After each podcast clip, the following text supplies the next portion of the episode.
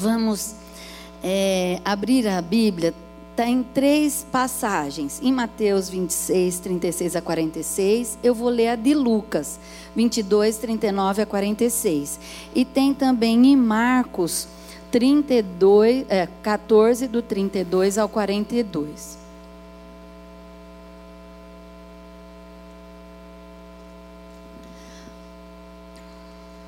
Abriram? Vamos lá. Então caminharam para um lugar chamado Getsemane, e tendo chegado, solicitou Jesus aos seus discípulos: Assentai-vos aqui enquanto eu vou orar. E levou consigo a Pedro, Tiago e João, e começou a sentir grande medo, pavor e profunda angústia. Pai, aqui é a tua palavra e ela é viva e eficaz, e ela não volta vazia para ti. E é isso que nós viemos buscar neste momento, Senhor, a tua palavra. Aqui nós podemos ver que Jesus estava angustiado, ele estava com medo, ele estava apavorado. Se nós lermos em outra, falou que ele teve medo até a ponto da alma dele sentir a morte. Aí ele continua ali, ele fala: Minha alma está profundamente triste, a ponto de morrer, disse ele. Fiquem aqui e vigiem. Ele pediu para três amigos ficar com ele. Você já teve alguma vez pavor, né? Medo? Nós temos isso. Nós somos humanos. Jesus também estava aqui 100% homem e 100% Deus. Então a alma dele estava realmente muito angustiada. E nós percebemos que Jesus, é, ele foi lá falar com o Senhor, o Deus Pai, aquele que podia tirar a aflição dele. Então ele foi a alguém, a quem? Ao pai dele. E ele declarou ali, diante de Deus. Vamos continuar lendo aqui para entendermos o que vai acontecendo. Espera aí que eu tenho que abrir aqui. Jesus, eu estudei numa Bíblia, trouxe outra, mas o Senhor faz a gente achar nessa também. em nome de Jesus. E aqui é, ele diz, no 41.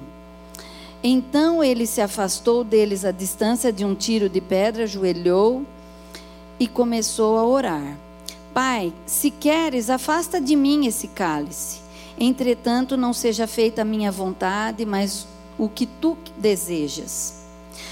No 43, foi então que apareceu-lhe um anjo do céu que o encorajava, em outras traduções, que o fortalecia, que o animava.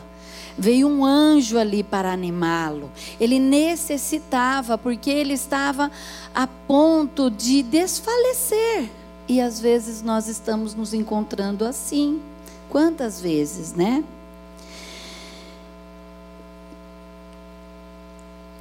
Em grande agonia, orava ainda mais intensamente. Então ele orou por um tempo, ele voltou a orar e chegou um momento ele falou: "Faça a tua vontade e não a minha, mas eu quero que o Senhor tire esse cálice de mim". O desejo dele era que aquele que ele não passasse por aquilo que ele iria passar.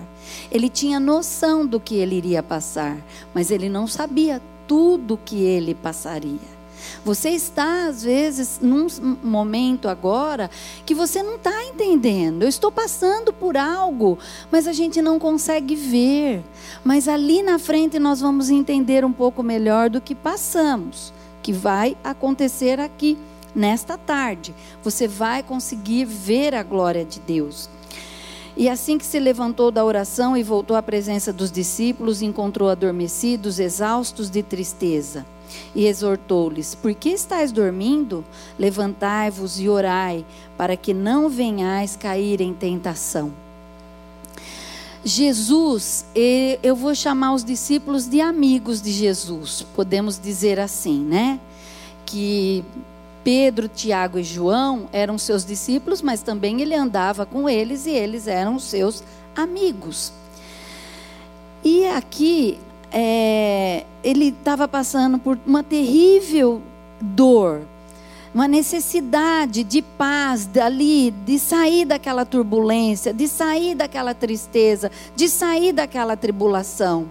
E assim nós nos encontramos com medo, né, sem controle da situação, como muitos de nós nos encontramos alguém no momento da vida, além de que não estava entendendo o que estava acontecendo, ele estava com todos esses sentimentos.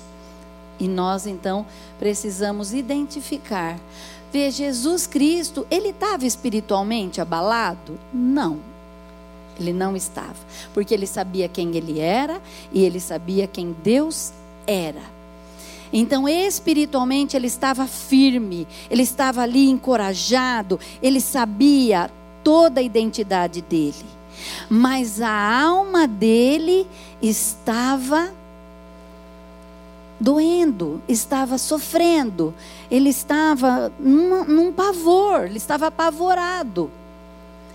E o corpo dele, como estava? Se nós lermos, aqui diz que ele ficou triste, ficou assim tão angustiado que ele suou sangue, caiu sangue dos poros dele na terra. Olha como a alma dele trouxe para o corpo algo que os vasos capilares do corpo de Jesus arrebentaram, não suportaram. Os médicos que entendem bem pode dizer que quando a pessoa ela sofre uma dor muito, muito, muito além do que ela poderia suportar, vasos são pequenos vasos que nós temos aqui nas costas, perto da medula, que eles irradiam, que é eles que mandam comandos do cérebro para tantas partes do nosso corpo. Romperam. E quando você estoura uma veinha, fica meio que escuro, né? Não sei se você já viu, às vezes você aperta alguma coisa, eu já tive algumas veias da mão estouradas e elas então ficam mais azulzinha e até escurece. Jesus ele estava aqui, no corpo dele estava abatido e a alma dele estava abatida. Então ele estava buscando ao Pai. E ele estava com três amigos. Então nós precisamos entender que nós temos sentimentos e vamos dar nome aos sentimentos. Precisamos ter clareza disso. Você está com medo, angustiado, triste, preocupado, com raiva, estou irritado, perdido, frustrado, decepcionado, injustiçado, cansado magoado, nervoso, sentindo solidão. Vamos identificar nossos sentimentos nesse momento. Você está cansado? Ele diz em Mateus 11, 28 e 29: Vinde a mim, todos vós que estáis cansados, oprimidos, não estão aguentando carregar as próprias cargas, e eu vos aliviarei. Nós precisamos ter uma atitude de ir até Jesus. Jesus, ele atravessou lá o, o rio, o lago, o mar, e ele foi ter com o Pai. Ele foi orar ao Pai. E ele levou junto três amigos. Você tem amigos? Busque os teus amigos nessa hora. Olha, eu estou atribulada. Me ajuda né? Eu vou aqui orar, ore comigo, esteja comigo. Jesus estava querendo dizer isso para aqueles três ali. Fiquem aqui comigo. Porque quando a gente está angustiado, você quer falar para a pessoa: tira isso de mim. Talvez ele quisesse falar: Pedro, João, Tiago, olha a minha situação. Eu estou angustiado a ponto de morrer. Ele estava de fato sendo Deus, mas aqui como homem. Então precisamos reconhecer que não estamos sozinhos. Jesus chamou esses três amigos, mas o nosso melhor amigo, às vezes, nos deixam na mão, porque eles têm as coisas deles para fazer. Eles têm a família, eles têm a, a, os afazeres, o trabalho. Então, muitas vezes, mesmo nós cercados de muitos amigos, nos sentimos sozinhos. Mas também vamos ficar desequilibrados se nós não buscarmos essas três coisas. O meu, eu sou um espírito que habito num corpo e tenho uma alma. Então nós precisamos buscar o equilíbrio. Jesus estava orando para buscar um equilíbrio, para ele ficar firme. O anjo chegou e falou o que para ele? Não temas, não desanima, né? Seja encorajado. Então o anjo estava ali, ó, não desiste agora não. Continue mais um pouquinho. E é isso que nós precisamos. A nossa alma, às vezes, ela entra num desequilíbrio. É, cada um de nós vamos passar aqui na terra por situações de aflições. Esta era a aflição de Jesus. Eu vou abrir um parênteses para dizer: vocês sabem que eu perdi o esposo, mas um pedacinho dali me fez lembrar quando eu li esse texto que eu descobri junto com meu marido dia 1 de novembro que ele era cardíaco, ele estava com um problema e que o médico disse para ele: "Nós vamos cuidar de você. Nós vamos tratar isso". E eu falei: "Você disse para ele que nós vamos viajar?". O médico olhou e falou: "Mas hoje?". Assustado. Ele falou: "Não, é dia 22 de dezembro". Ele falou: eu creio que vai dar tempo de vocês viajarem. Olha, o médico já sabia que era grave, mas nós não sabíamos. E nós estávamos passando por uma aflição. E ali eu, então começamos os exames. Vim aqui na segunda-feira, era uma segunda-feira de culto, comentei com a Marília, eu estava bastante aflita, mas não sabia absolutamente nada. Um eletrocardiograma não tem a capacidade de dizer exatamente o que a pessoa tem lá dentro. E ela falou: Não, vamos orar. E eu lembro claramente da oração dela. Deus use o doutor é, Luiz Paulo e pôs nome para curar o William e tal, tal, tal. Amém. E ali eu fui para casa e eu comecei a buscar em oração ao Senhor. Este mês, e eu chorava, e eu não entendia, eu não sou uma pessoa muito chorona, mas eu não sabia o que antecedia, o que iria acontecer. E ali eu orava e eu chorava. E eu orava e eu chorava. E eu comecei a conversar com pessoas, ver tutoriais. E aí ele fez o cateterismo e não conseguiu desobstruir as artérias. Ele estava com um problema na órtica, então teria que ser de peito aberto. E ele perguntava. Então foi assim um mês de turbulência. Um deserto. E Deus falava assim comigo: deserto é lugar de passagem, não é lugar de moradia. E quanto mais você se permitir, é mais rápido vai passar. Nós devemos deixar Deus agir sim. Você precisa chorar? Chore na presença de Deus. Fala para Ele das suas turbulências, das suas dificuldades, dos seus medos. E Ele vai te encorajar, Ele vai te fortalecer, Ele vai dizer: calma, você ainda não sabe o que está por vir. E eu, de fato, não sabia. E ali eu li: ainda que eu ande pelo vale da sombra da morte, mal nenhum eu temerei, porque tu estás comigo, o Senhor está comigo. E eu entendia que Jesus estava ali, e eu comecei a buscar na palavra tudo aquilo que me dava esperança, tudo aquilo que me fazia me tornar equilibrada, porque estava em desequilíbrio o meu organismo. Nós ficamos em desequilíbrio.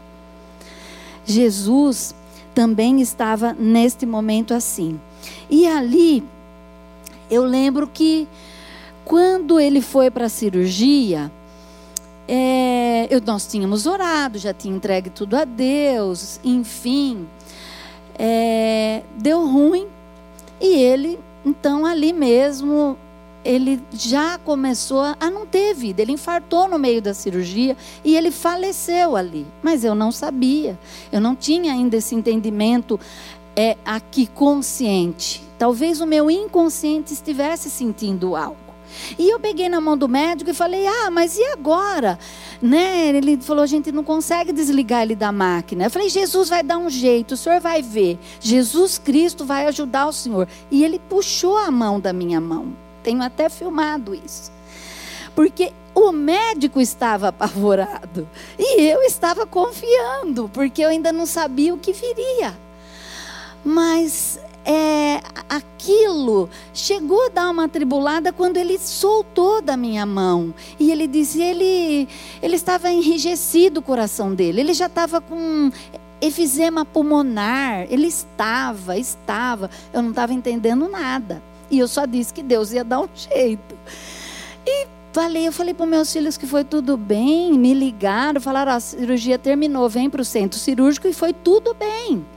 Eu não sou exagerada, acho que vocês também não. Eu liguei para meus filhos e falei: a cirurgia foi um sucesso. Podem dormir, que a mamãe vai ver o papai lá em cima.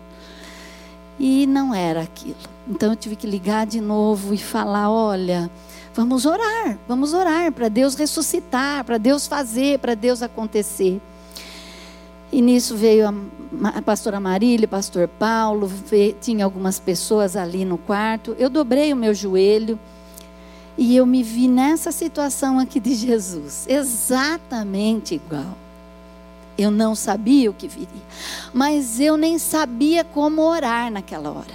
Eu lembro que eu me ajoelhei e eu peguei no pé da cama, desarrumada, onde ele passou a noite, e olhava para aquela cama, e eu falei: Senhor, eu não sei, mas tu podes. E eu comecei a lembrar de passagens da Bíblia toda que dizia de Lázaro, de Jaime, da viúva levando o marido para o enterro e Jesus pôs a mão no esquife e ele se levantou. E eu fui lembrando de tantas coisas da Talita que ali quando aquela menina, a gente fala Talita porque ele falou Talita cume, né? Quer dizer, levanta a menina e, e ali ela ressuscitou. Lázaro ressuscitou. E eu lembro como se saiu da minha boca exatamente assim. Senhor, o Senhor diz na tua palavra que ainda que morra, viverás. E eu sei que o Senhor fez Lázaro ressuscitar. Eu vejo pela fé, eu sei que isso aconteceu de verdade, mas Lázaro tornou-se a morrer depois. E ele viverá na tua glória, ele, se, ele será ressurreto para a tua glória. E ali eu fui entregando o meu marido inconscientemente e acreditando que ele então viveria na glória de Deus. E assim foi que aconteceu a morte dele. Ali foi o meu Getsemane. Onde é o teu Getsemane? Às vezes você está sendo injustiçada, você quer fazer algo para Deus e você está sendo limitada, você está sendo impedida. Jesus aqui, ele teve antes, se nós lermos todo o texto, nas passagens anteriores, ele teve momentos difíceis até chegar ali antes da morte. Ele teve que ele foi traído pelo Judas. Você também é traído, às vezes, pelos seus amigos, pelos seus colegas, por, por um irmão, por uma mãe, por um pai, por um esposo, mas nós somos também. Parece injustiça isso. Mas tudo há um propósito debaixo do céu por tudo que você está passando. Seja uma enfermidade, nós não sabemos. Você pode não estar entendendo o que você está passando hoje mas você vai entender ali na frente. Pode ter certeza, guarda esta palavra, nós vamos chegar ali. E eu lembrei também que ele foi jantar na casa de, de pessoas. Ali, uma mulher ela dobrou seus joelhos e ela então derramou um perfume nos pés dele, ela chorou nos pés dele, ela enxugou os pés dele, adorando a ele. Então ele teve uns momentos de muita alegria, de extrema alegria, e ele teve momentos tristes, onde os fariseus, ele ia lá, curava no sábado, o fariseu ia lá e criticava o que ele fazia. Não era bom então, olha, vai vendo a sua vida passando por esses episódios, vendo a sua vida como ela está hoje, passando por turbulências, por aflições. Mas olhe para Jesus, porque Jesus, ele diz, que nós devemos, no ato de perdão, perdoar. Jesus perdoou ah, os fariseus, ele perdoou aquele traidor, o Judas Iscariotes. Então, naquele momento, eu fiquei analisando o que, que ele foi orar. Ali ele foi lá naquela angústia, ele falou: ai, pai, eu perdoo. Ele não sabe bem o que faz. Então ele começou a, a perdoar todos aqueles que tinham magoado ele. Ele queria achar o que é um equilíbrio da alma dele, do corpo, do espírito, ali, de ficar bem. Então ele foi falando ao pai das suas angústias. Ele foi falando ao pai que ele perdoava. Ele foi falando ao pai que ele estava com medo. Eu sei, o senhor quer que eu faça a sua vontade, seja feita, mas eu estou com medo. E muitas vezes nós passamos por momentos que nós até falamos, Jesus, contudo que seja feita a tua vontade, mas se o Senhor puder me livrar dessa situação, eu estou aqui implorando, eu estou pedindo, eu estou suplicando, livra-me disso. E Ele pode te livrar, Ele pode, Deus pode nos livrar. Mas, é, se ele não te livrar, ele está com você nessa situação. E ele, então, nós nos entristecemos é, com pessoas que nos fazem mal. Então, peça perdão, perdoa. Mas Deus me fez abrir um parênteses aqui. Eu, depois de tudo isso, eu perdi o esposo, meu espírito estava bem, eu fiquei bem espiritualmente, eu conseguia adorar a Deus, eu conseguia adorar ao Senhor com louvor, com palavra, leitura, eu orava pelos outros, eu fazia tudo, mas veja, algo estava desequilibrado dentro de mim e que eu não conseguia identificar, porque um ano e pouco depois eu descobri um câncer bem agressivo de mama. E ali eu comecei a falar, Deus, eu já perdoei todo mundo. E vinham as pessoas em mim e falavam assim, quem que você não perdoou? Falei, ah, eu já perdoei todo mundo. Eu vim, acho que desde que eu era pequenininha, lembrando de amigas que tinham me magoado, professoras. Sabe quando você faz uma, uma varredura na sua história? Eu falei, Jesus, ó, tá saindo já meu útero aqui diante de ti, mas eu não consigo saber se existe alguma coisa encoberta, alguém que eu ainda não tenha perdoado. E então, numa madrugada, ao meio de choros e eu falando com Deus, é, o Espírito Santo me lembrou que quando Jesus ele nos perdoa, ele nos perdoa de fato, ele joga no mar de esquecimento tudo que você possa ter feito de ruim, não importa o que fosse. E então, de repente, eu falei: então qual é o meu pecado? O meu pecado era orgulho. Sabe por quê? Quando nós não nos perdoamos, nós somos orgulhosos. E ali eu então dobrei meu joelho e eu comecei a chorar e dizer: Senhor, eu me sinto culpada pela morte do meu marido. Eu me sinto que eu levei para a morte, eu levei a estar nessa situação. Eu não acreditei que o Senhor de fato pudesse curá-lo. E ali eu fui falando e falando a Deus que eu era responsável pela morte do meu esposo. E aquela dor me rasgava, aquela dor que não passava, e quanto mais eu orava, mais doía, até que o Espírito Santo entrou de um jeito no quarto, e ele entrou dentro de mim, e ele disse: Eu estou aqui, filha, porque eu te abraço, eu te sustento, eu sou o Senhor da tua vida. O teu esposo, ele está hoje na glória e você precisa de mim para continuar a sua jornada. Você precisa descansar, descansa em mim. Mas você tem que ir, você tem que dar passos. E eu então comecei a falar todas as coisas para Deus, quanto Ele era lindo e adorei a Deus. E, naquela ansiedade de buscar muito mais por Deus, e aquele câncer ainda ali, foi que Deus disse: é necessário passar por isso.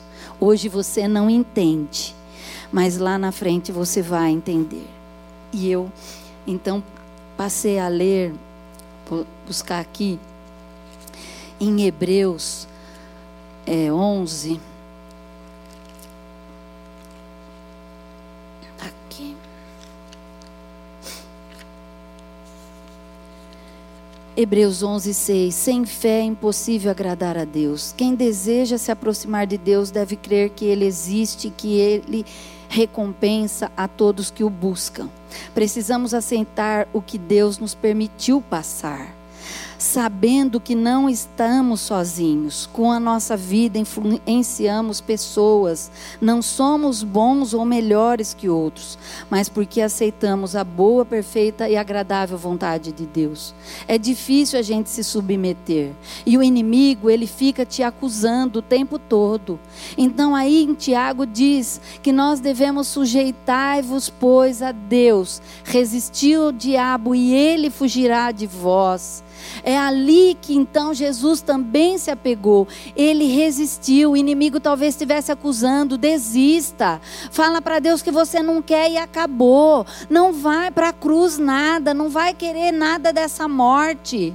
E os amigos de Jesus que não estavam entendendo nada, entristecidos ali, que onde Jesus voltou e falou: Você dorme, Pedro?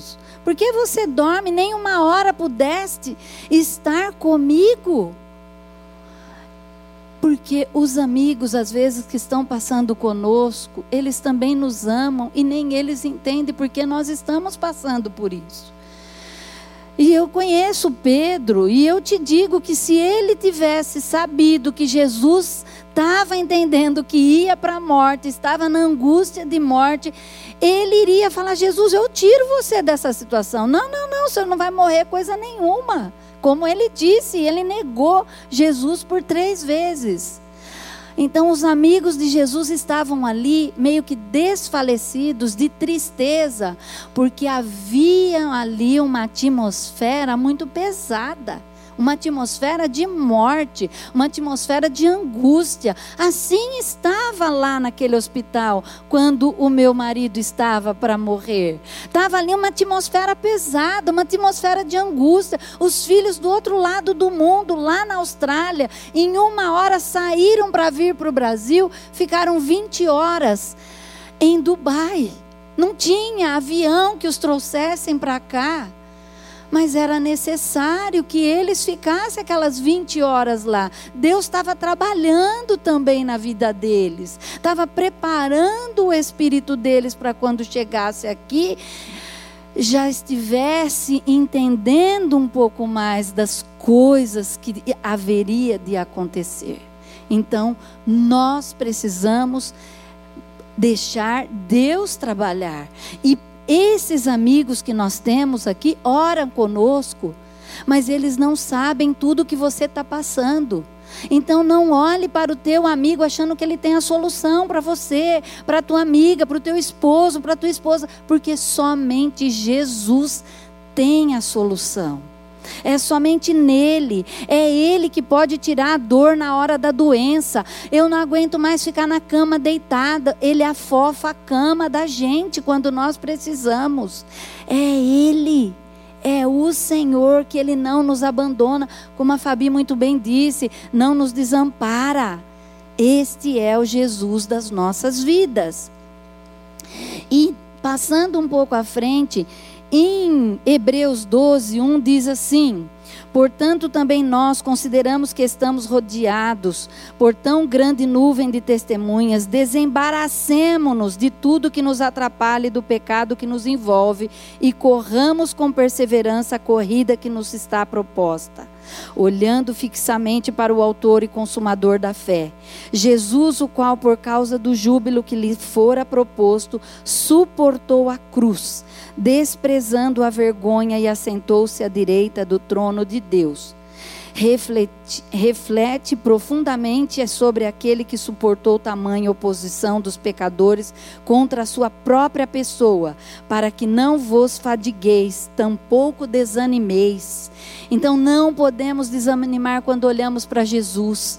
Eu entrei num curso online que dizia que eu tinha que ser autora da minha própria vida. Eu achei interessante, comecei lá paguei o curso. Na primeira aula, ela começou, a moça começou a falar, e cristã. É, você tem que sair da situação de protagonista e ser autora da sua história, da sua vida. E você precisa disso. Começou a incomodar um pouco aqui, um pouco ali. Essa palavra veio no meu coração. Imediatamente eu abri. Eu falei: Quer saber? Eu vou fechar esse computador e quem é autor e consumador da minha vida é Jesus. Eu não sou autora de nada. Eu vou continuar sendo protagonista e personagem de uma história que Deus está escrevendo na minha vida. E isso Deus me deu o discernimento, a sabedoria. Então aqui, cuidado, o que você está ouvindo, o que você está vendo porque nem tudo que é ou que parece de fato é. A Bíblia, ela é a verdade.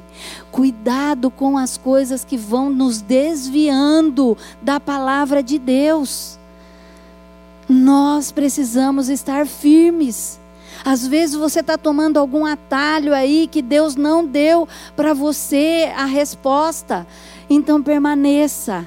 Ah, eu não estou sabendo avançar. Aquieta-te, desacelera. Fala, Jesus, o Senhor ainda não falou nada, eu vou permanecer aqui. E aí então eu comecei a entender essa palavra que Jesus Cristo, ele era o meu autor. E eu comecei a buscar nele, Jesus, eu quero o hoje. Eu não quero saber o que vai acontecer mais amanhã, mas eu quero viver hoje. Eu não sei, quando você tem um diagnóstico de câncer, um dia para você é muita coisa, pode ter certeza. Uma semana é maravilhoso, um mês é a glória, um ano você fala, uau, né? Você começa a dar valor ao tempo que você está vivendo, às coisas que você está passando, porque você entende que Jesus virá como um ladrão. Ele não disse a hora marcada. Então nós precisamos estar preparadas. E quando eu recebi aquela notícia do câncer, também fui para essa palavra. Será que eu estou pronta? Se Jesus vier hoje, será que eu estou pronta? Para subir agora com Ele? Será que a minha fé está baseada na rocha, que é Jesus Cristo?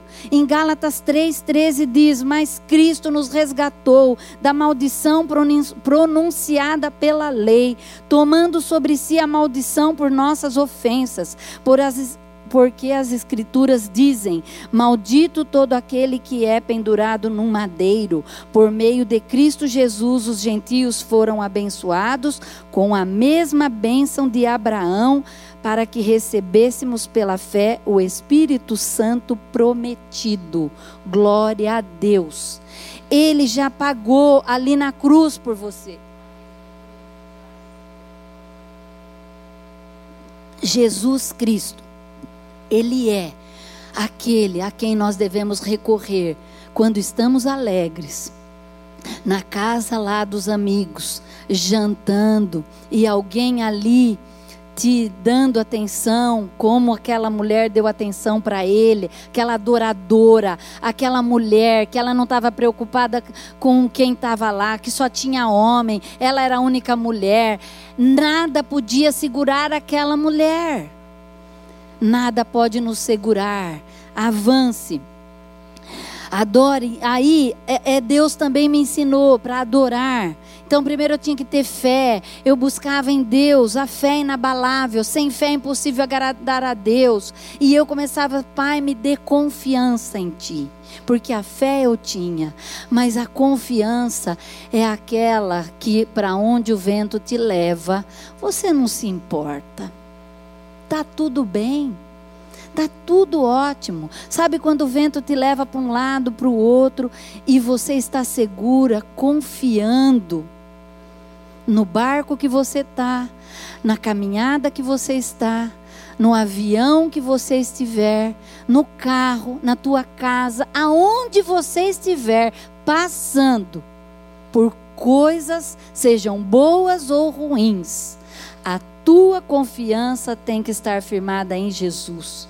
Não te preocupes. Deus mostra que a gente anda muito preocupada com o amanhã, muito preocupada. Se, e se isso não acontecer, e se aquilo não acontecer, a gente faz muito plano, a gente planeja demais, a gente bota muita expectativa nas coisas.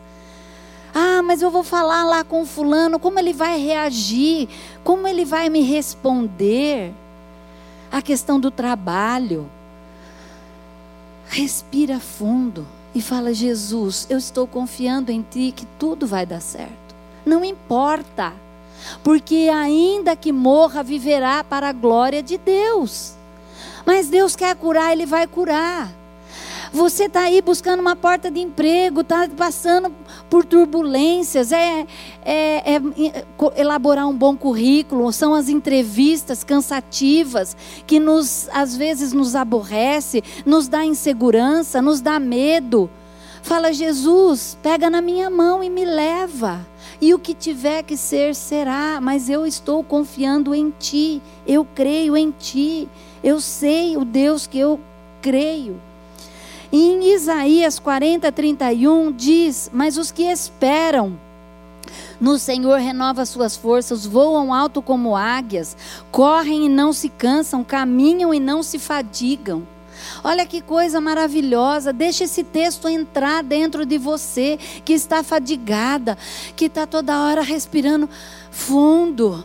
Ai, eu estou cansada. Parece que você está atrasada. Você já acorda atrasada, né? Acorda às 5 da manhã, mas está atrasada. Mas quem acorda às 5 da manhã tá, tem que estar tá adiantado. Ah, mas você não sabe, eu tenho muita coisa para fazer. O meu dia é intenso. Respira. Nessa aqui, como a corça suspira pelas águas, né? Então Deus vai renovar a tua força hoje. Se coloca, se permita estar no lugar certo. Tiago 5:11 diz: Eis que temos por felizes os que perseveraram firmes, tendo ouvido da paciência de Jó e vistes que fi, né, no fim o Senhor lhe deu, porque o Senhor é cheio de eterna misericórdia e compassivo. O que aquele homem passou, eu li toda a história de Jó. Eu acho que eu já teria desistido já no primeiro episódio ali, né? Porque morre o gado, morre os filhos, a plantação, não sobrou nada. Aliás, sobrou a esposa, né? Que ainda jogava ali na cara dele: Ó, oh, por que você não amaldiçoa esse teu Deus e não morre? Quantas vezes nós estamos caminhando com pessoas assim, que nos desanima, que quer nos pôr para baixo, que quer nos fazer desistir? Não desista. Não desista, porque algo tem aí. A tua história está sendo construída com um plano e um propósito. Um plano e um propósito. Em Salmo 37 e 34, põe a sua esperança no Senhor, ande com firmeza pelo caminho dele, ele o honrará e lhe dará a terra, e você verá os perversos serem destruídos. Muitas vezes nós caminhamos com pessoas perversas, sim. Ah, mas ah, eu só caminho com os meus amigos, com o colega do trabalho. Mas entre nós, seres humanos, nós somos falhos, pecadores. Muitas vezes nós somos perversos uns com os outros. Mas você não está sozinha, você está com Deus. E você vai ver todos os seus inimigos serem é, destruídos, porque Jesus promete. Nós somos vistos, mulheres, né, homens aqui que me perdoem, mas essa palavra, num mundo como o sexo frágil. Porque nós vivemos num, num mundo que os homens são fortes, a mulher é fraca. Entre aspas. Nós não somos fracas. Talvez na força do braço, eu não consigo carregar talvez esse púlpito sozinho. Vem às vezes um rapaz, ele carrega e leva para lá. Mas nós temos outra força, a força de orar, de crer, de buscar. Porque nós, com tudo que eu passei, com tudo que você está passando, eu falei um pedacinho aqui da minha história, que a minha história aconteceu como? Perdendo ali o marido, eu não sabia o que estava passando, Jesus Cristo também ali naquela angústia, depois vem o câncer, Mas lá na frente eu fui entender. E você vai buscando aí na sua memória o que você tem passado, o que você já passou e o que influenciou pessoas até aqui. Porque com a forma que crê e confia no Senhor de alguma maneira, influenciamos pessoas negativamente ou positivamente. Eu quero influenciar pessoas positivamente. Eu quero encorajá-las a crer nesse Deus, porque aflições nós passaremos. O que, que ele diz lá em Salmos é, 34, 17? Né? No mundo tereis aflições. Tem de bom. Não, isso está em João. É, no mundo tereis aflições. João 14, 28. No mundo tereis aflições. Mas eu venci o mundo. Estejais alegres porque ele venceu o mundo, então nós vamos vencer. Mas lá em Salmos 34 diz que de todas as aflições do justo, o Senhor os livrará. Então pode ter certeza que a sua dor, o seu sofrimento, a sua angústia, seja de qual ordem for, ou financeira, ou de enfermidade, ou de relacionamento no teu lar, ou no teu trabalho, ou com amigos, aonde for vai passar. Vai passar, porque Jesus Cristo, Ele é esse Deus que está cuidando de nós. Vamos crer que essas aflições passarão, porque Ele diz que tudo passarão nos céus e na terra, mas as minhas palavras não hão de passar. Ah, em, eu vou comentar rapidamente é, aqui alguns textos, não vou entrar em, nas histórias, mas para só trazer a memória de vocês que provavelmente conhecem todas elas. Em Esther 8, do 7 a 12, Deus, ele usou Esther, aquela moça, que o Davi, né, o rei estava buscando ali uma virgem e ela foi uma das escolhidas. Ela passou também por um currículo que foi entregue ali, passou por alguns processos, né, de entrevistas, como você está passando entrevistas para ter o seu emprego, e ela não estava preocupada, Ai, será que eu estou muito linda? Será que ele vai me escolher? Será que isso? Não, ela se lançou e ela foi passando por cada processo tranquilamente ali. Ela não se demonstrou desesperada por nada. E ela, na humildade dela, na simplicidade dela, ela foi sendo envolvida de lá e para cá. Foi criada com um tio, então a mãe nem poderia instruí-la. Olha, você se comporta, você senta ali com as pernas bem fechadinhas, você fica quietinha, você faz isso. Ela não tinha isso. E ali ela foi lançada e ela começou a receber as instruções e cada um tinha ali uma fila e ela foi passando, passando e ela foi a escolhida para usar o lugar da Vasti, que não queria nada com o rei, não queria obedecê-lo, não queria né, a responsabilidade que ela deveria ter. E esta pequena menina, ela então teve toda a história dela ali, né, que vocês é, já conhece, aquele homem que queria né, matar o tio dela, e ele foi lá, se vestiu de saco, foi na porta do palácio, ela mandou uh, ele sair de lá, que não podia, e ele orientou ela que o povo dela estava morrendo, eles iam perecer. E ela então tomou uma coragem, que diz, né, lá de, em Esther, de 8 de 7 a 12, é, ele usou esta Esther para entrar na presença do rei com ousadia. E ali ela então não se importou ela estava em situação difícil, como Jesus ali naquele Getsemane. Ela estava também apavorada pelo povo dela. Ela convocou jejum, ela convocou oração. Ela também estava com os amigos ali, com as amigas. Mas as amigas não podiam livrá-la de nada, era ela que tinha que fazer.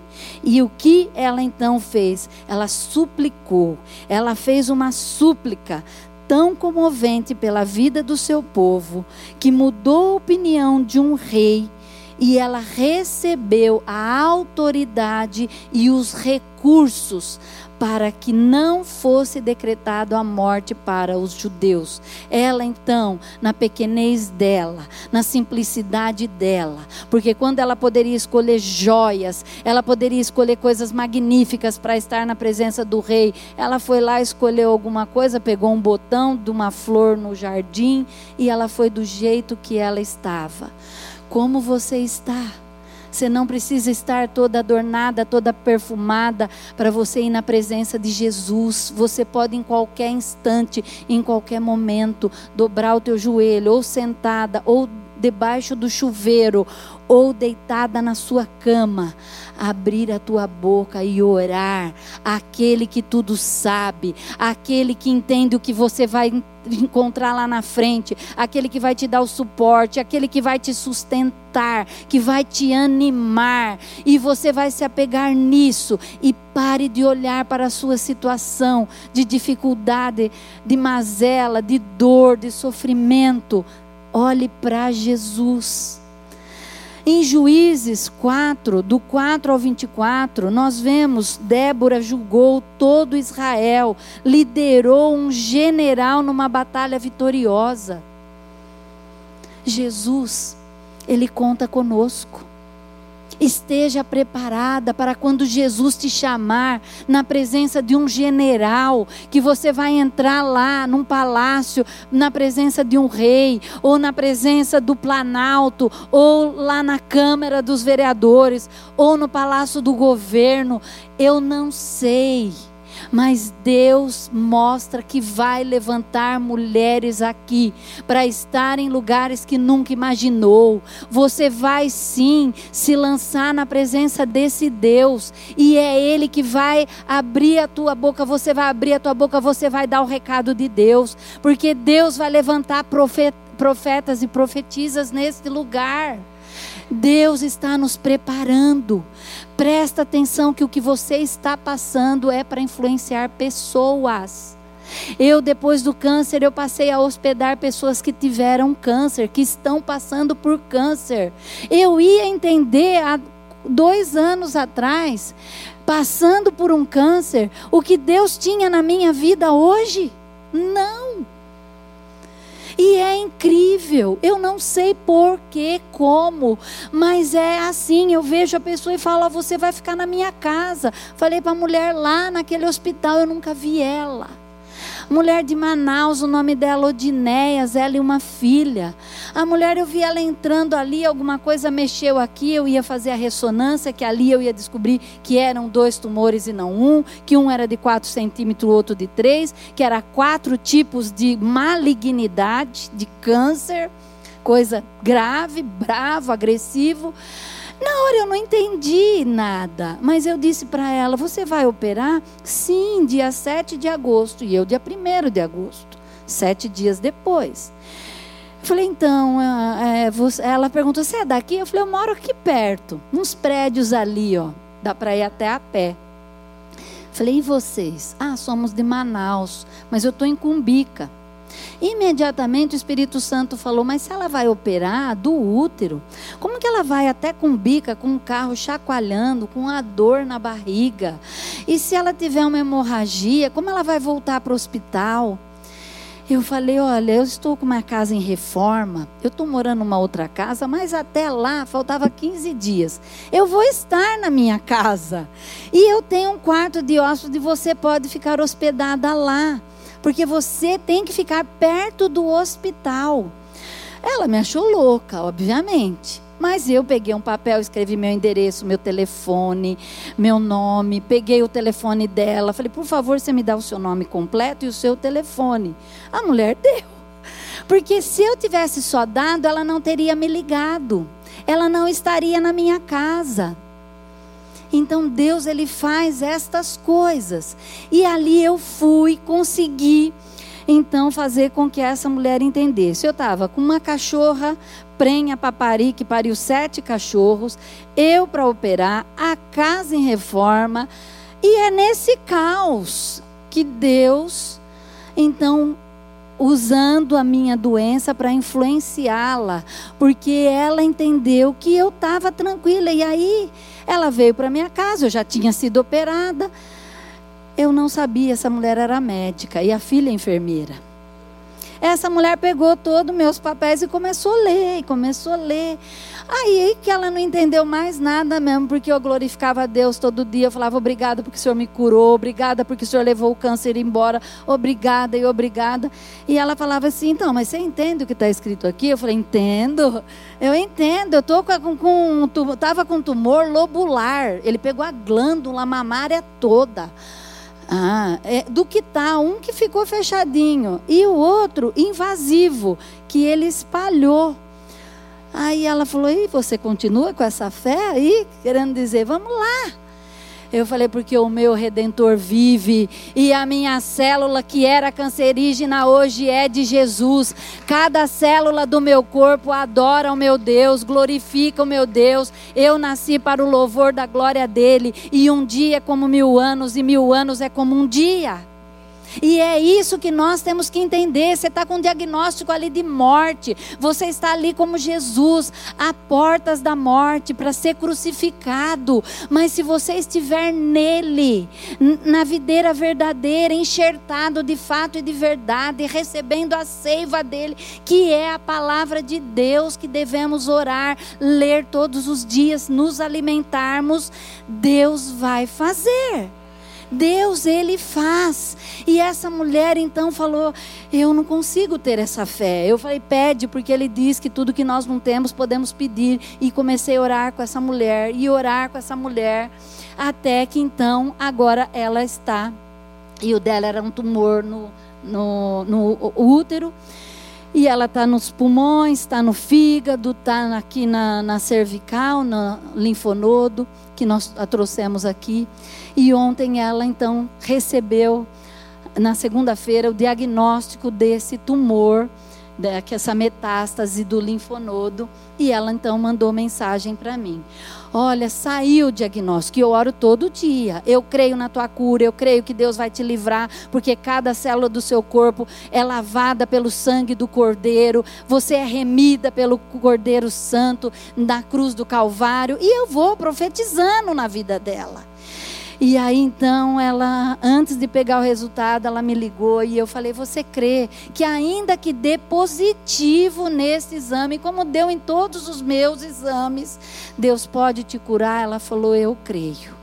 E eu creio e eu precisava falar com você, porque você tem injetado fé em mim. Eu, eu quero esse Deus assim, mais do que. Ela tem Jesus, eu sei que ela tem. Ela mandou assim, Marilúcia, é, como eu esperava, veio positivo, mas eu estou tão em paz. Eu estou tão alegre. E eu parecia que eu estava pegando ali um bilhete premiado da loteria. Porque quando eu comecei a glorificar Deus, que nem você me disse, o Espírito Santo disse para mim: Você não está sozinha, eu estou com você, você é minha, eu sou teu e assim nós vamos seguir. Ela falou, mas entrou uma paz tão grande, mas tão grande no meu coração que eu me considero curada, eu me considero livre de câncer, eu me considero é, cheia do Espírito Santo de Deus e é lindo a forma como ela passou a entender. Mas dois anos. Agora ela está injetada das orações que fizemos, de tudo. Você tem que influenciar pessoas. Deixa eu dar uma corrida aqui. Em segundo, em primeira, vamos agora para aqui. Então essa mulher vitoriosa, que eu acho a, a Débora incrível, né? Vamos falar de Joquebede, que desafiou com astúcia o domínio perverso do faraó. Ela executou um plano criativo, tá lá em Êxodo 2, de 1 a 10. Você vê, Deus deu criatividade para ela, para salvar a vida do seu filho que quem foi esse seu filho? Moisés. Quem foi Moisés? O líder que foi usado para libertar o povo hebreu, para tirar aquele povo cativo ali. Então veja, você não sabe o que você está passando, mas você vai entender lá na frente.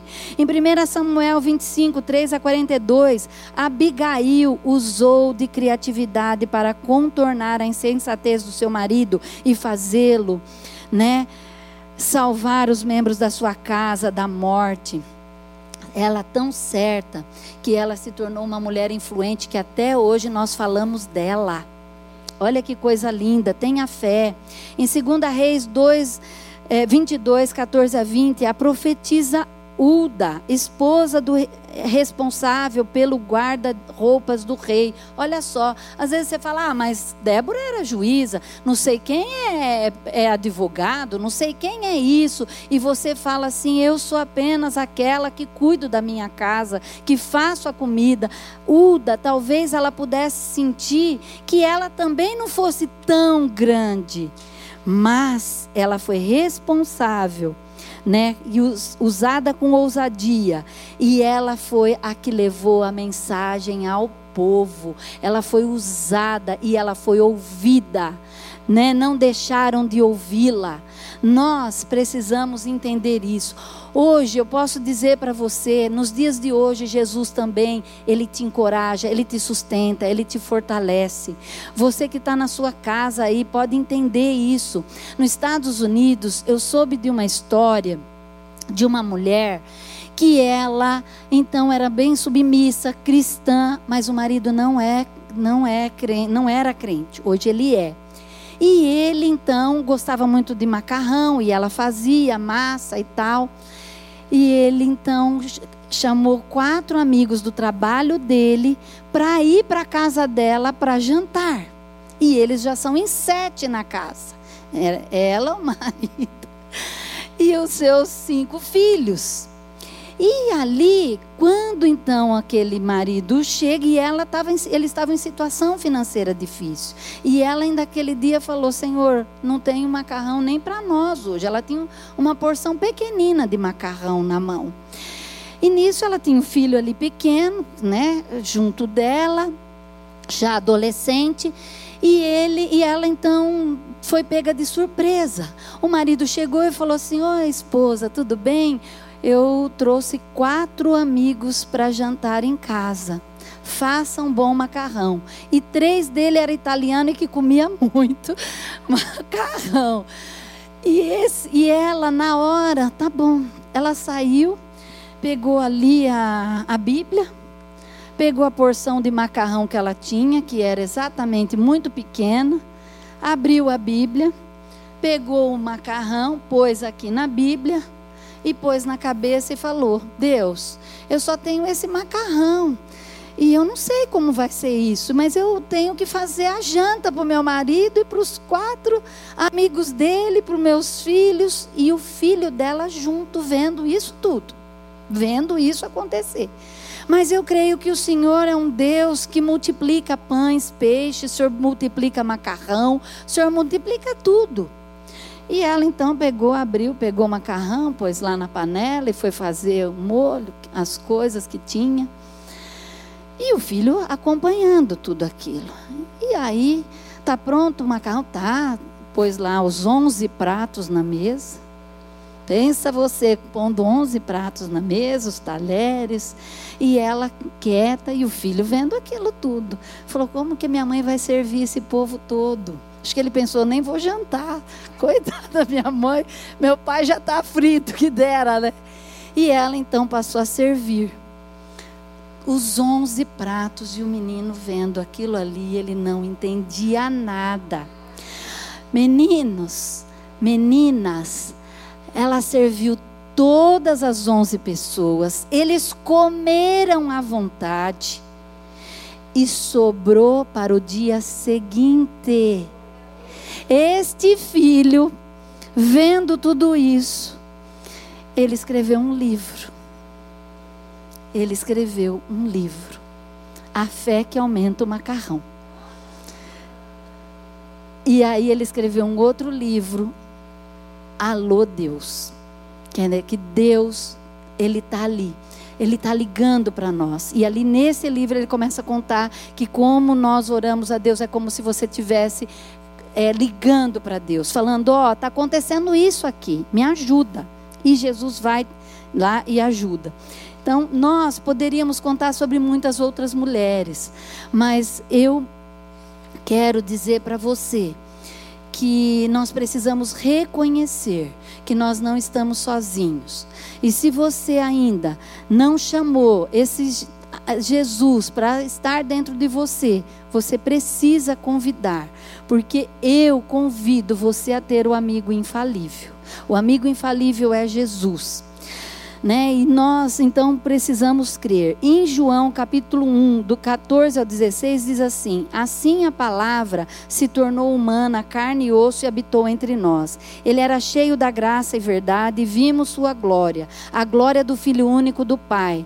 João deu testemunho dele quando disse em alta voz: Este é aquele a quem me referia quando disse: Alguém virá, pois existia muito antes de mim é muito mais poderoso. Da sua plenitude todos os recebemos graça sobre graça, pois a lei foi dada por meio de Moisés, mas a graça e a verdade vieram por meio de Jesus Cristo. Ninguém jamais né, vem a Deus, mas o Filho único que mantém a comunhão íntima com o Pai o revelou.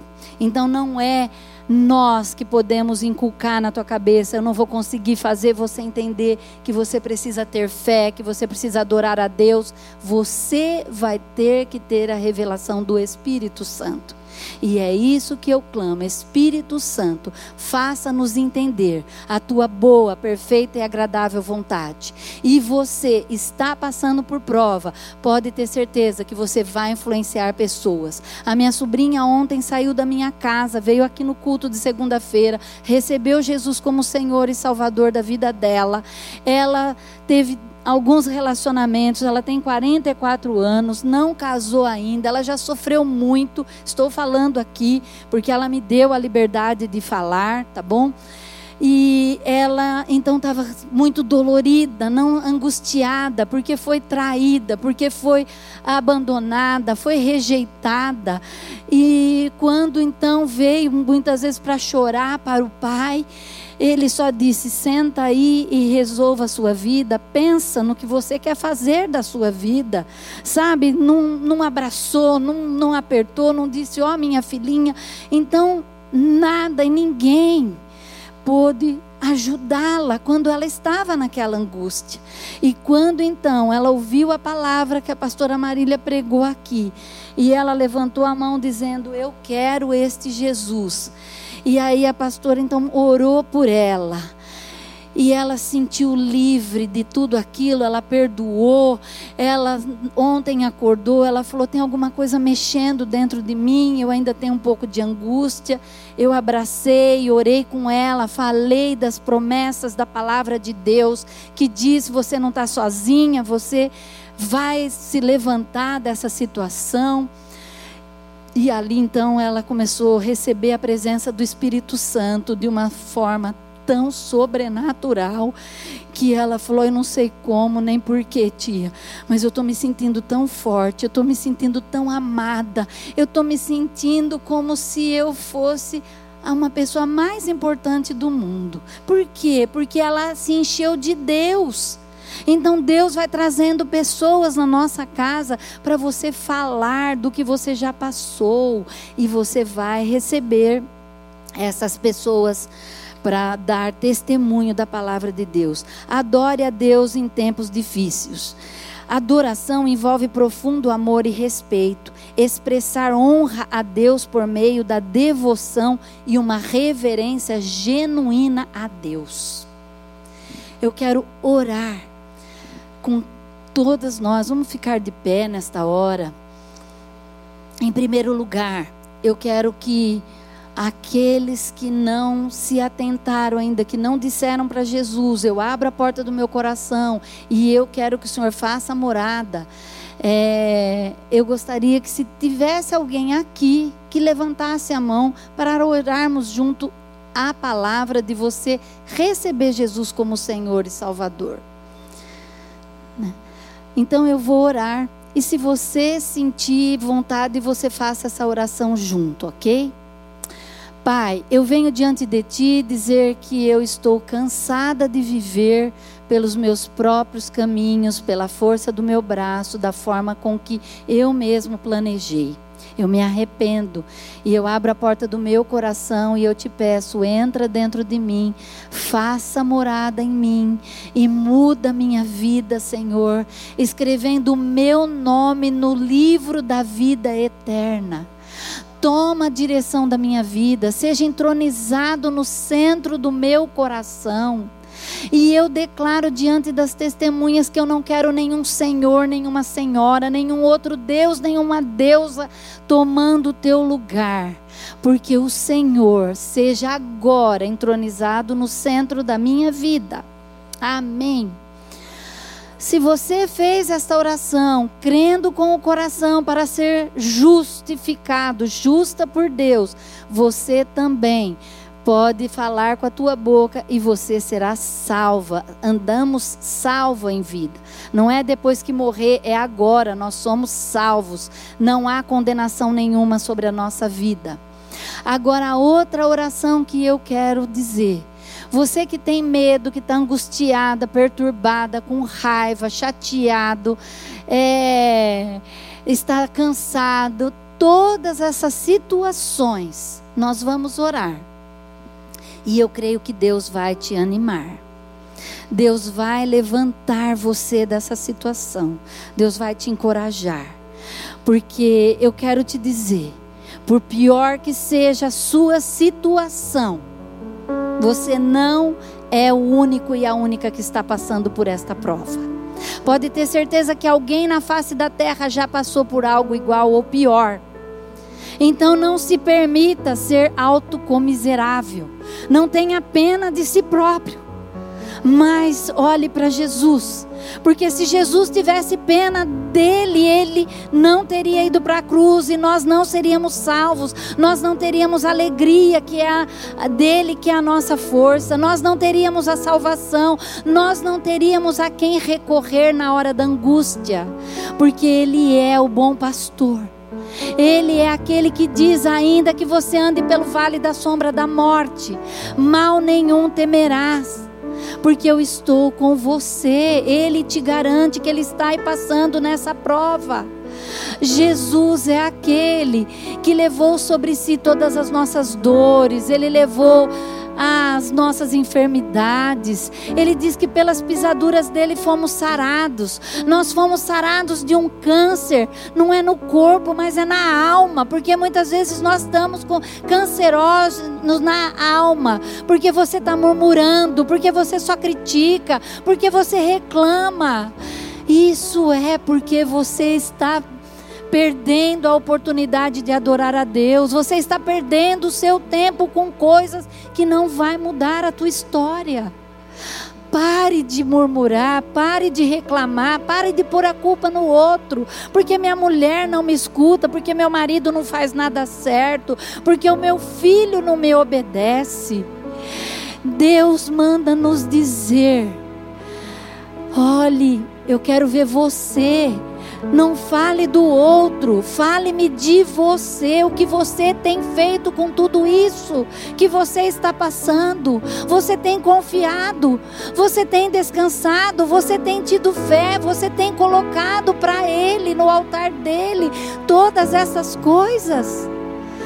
Nós precisamos de fato e de verdade crer quem é esse Jesus que ele sofreu angústia ali naquele, naquele vale, ali naquele lugar. Fala que é Monte das Oliveiras, mas eu não fui lá, mas espiritualmente é um vale da dor, é uma depressão. Ele estava ali deprimido, angustiado. E nós muitas vezes nos sentimos assim. Se você está nessa situação, entrega agora pela fé no altar de Deus. Fala, Jesus, Jesus, me socorre, Jesus. Jesus, aonde tem morte em mim, traga vida. Aonde tem enfermidade, traga-me a saúde, o vigor, traga-me a força, Jesus. Me dê do teu poder para crer. Me dê, Senhor amado, a convicção pelo Espírito Santo de Deus revelado na palavra, que tu és a luz do mundo. Mostra-me, Deus, a tua palavra.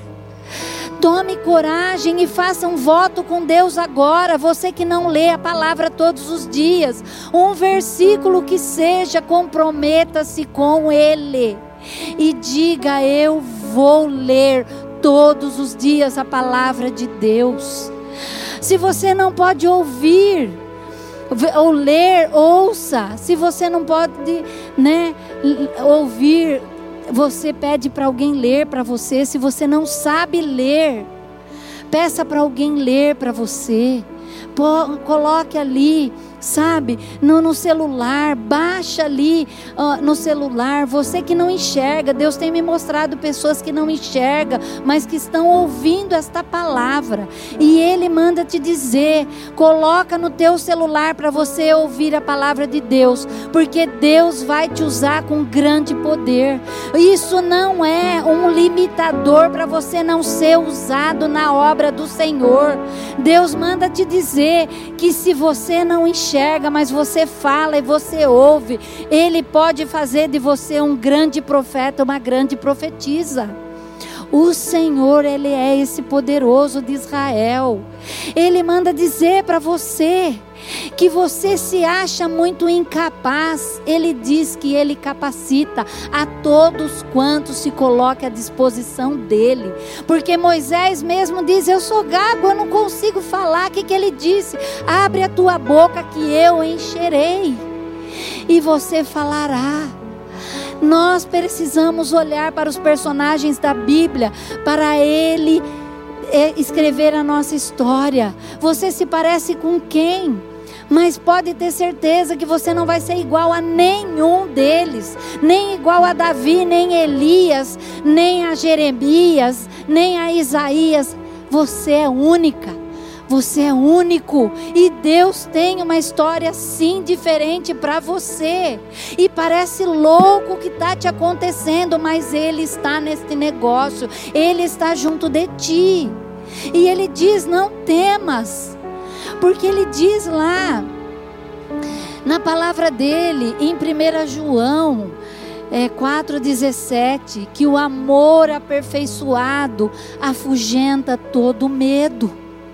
Então, se lance. Você acha que eu estou aqui, que eu não tive medo de subir aqui, que eu não me perdi umas 367 vezes no, no texto, na palavra, mas eu sei que a palavra dele, ela vai permanecer firme.